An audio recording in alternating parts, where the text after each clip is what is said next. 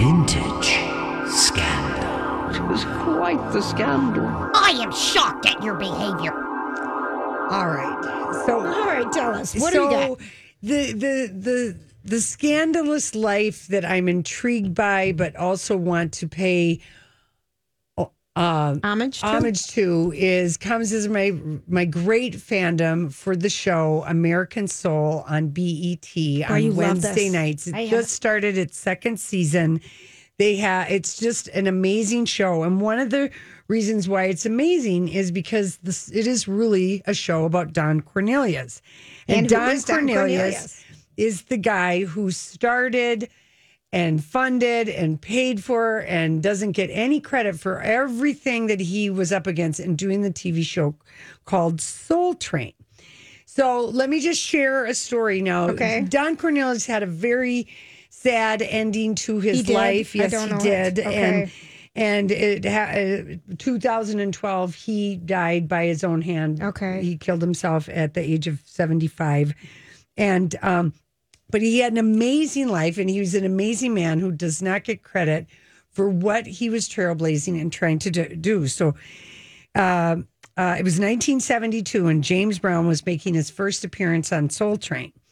And Don Cornelius had created Soul Train in 1970. Was it in Chicago, Lori? It started in Chicago, Chicago. okay. Soul Train has uh, the distinction of being the longest running syndicated show in TV history because it was on for 38 years. Wow. So It was Saturday morning, right? it was on at different times in different markets. And again, there's prejudice as to why that happened. So it's 72. It's two years after Don Cornelius has traded, uh, created it. And James Brown looked around the set at all these uh, bell bottom, you know, clad dancers and all love these 'em. cameras and Yeah. this. I mean, and he's like, uh, so who's backing you on this, man? And Don says, it's, it's just me, James. And Mm-hmm.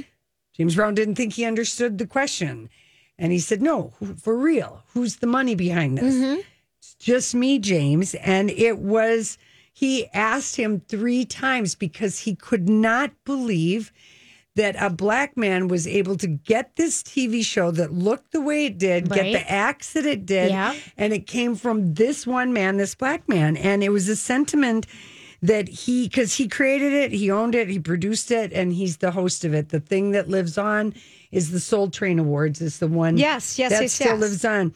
But it showcased, uh, you know, a, a number of black musicians and dancers in this party-like atmosphere, millions of homes, but yet he himself is kind of a lone loner, and he had to fight so much for everything, and he never felt like he got the credit or support, and he did not, which is why I think I'm so crazy about what they're doing with this show, American Okay. Soul, and how they're profiling it. But one of his few, few friends who spoke on record, he was a music producer, worked with Don. He said you could fit all of Don's friends in a phone booth, and he'd still have room.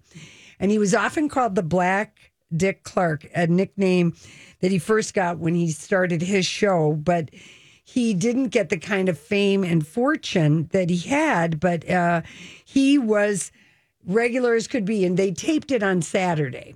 And in many markets, it did air That's on where I feel like American Bandstand and Soul Train were on Saturday mornings. And at his funeral in 2012, the Reverend Jesse Jackson spoke with pride about the number of white people who told him about secretly watching the show and suburban parents fearing their parents' disapproval.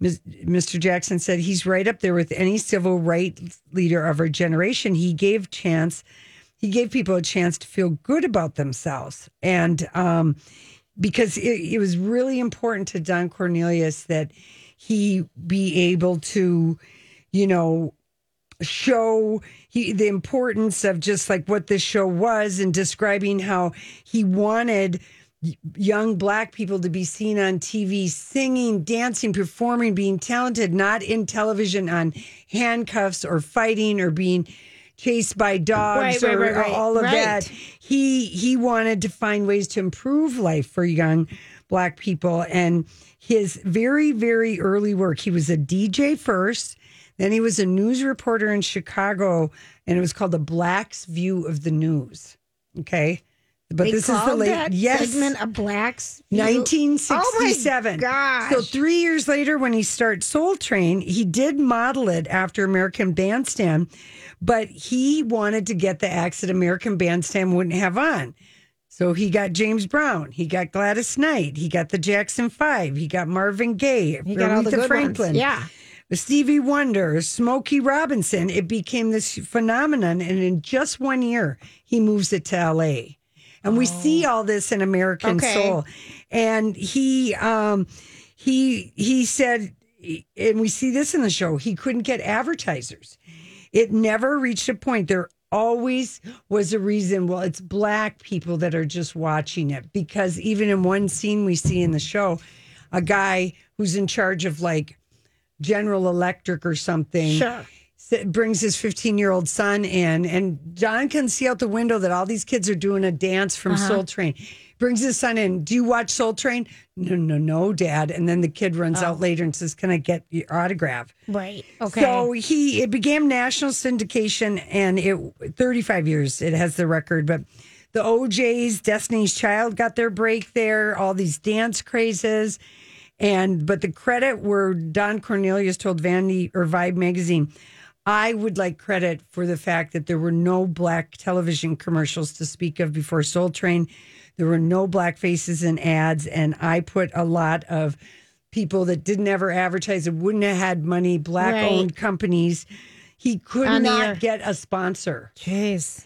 there was this disconnect. Every artist wanted to come on, but the networks wouldn't take them. And we do see in the show maybe two weeks ago where Elton John runs into Don Cornelius at a coffee shop in LA and says, We watched the show in London. We're crazy about it. I got to come on your show. And he was the first white artist. Right. Other managers wouldn't let their white artists go on Soul Train.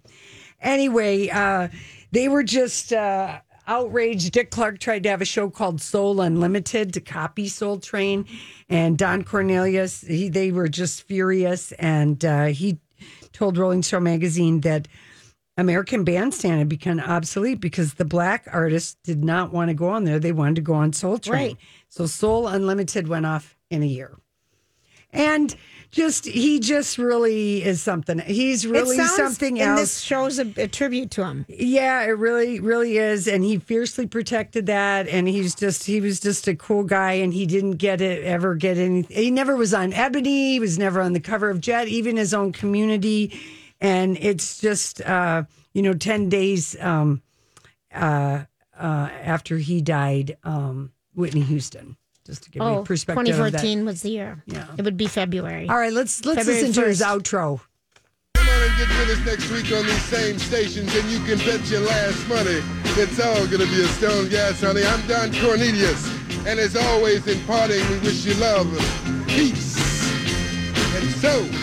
Thank you, Holly. We'll be right back.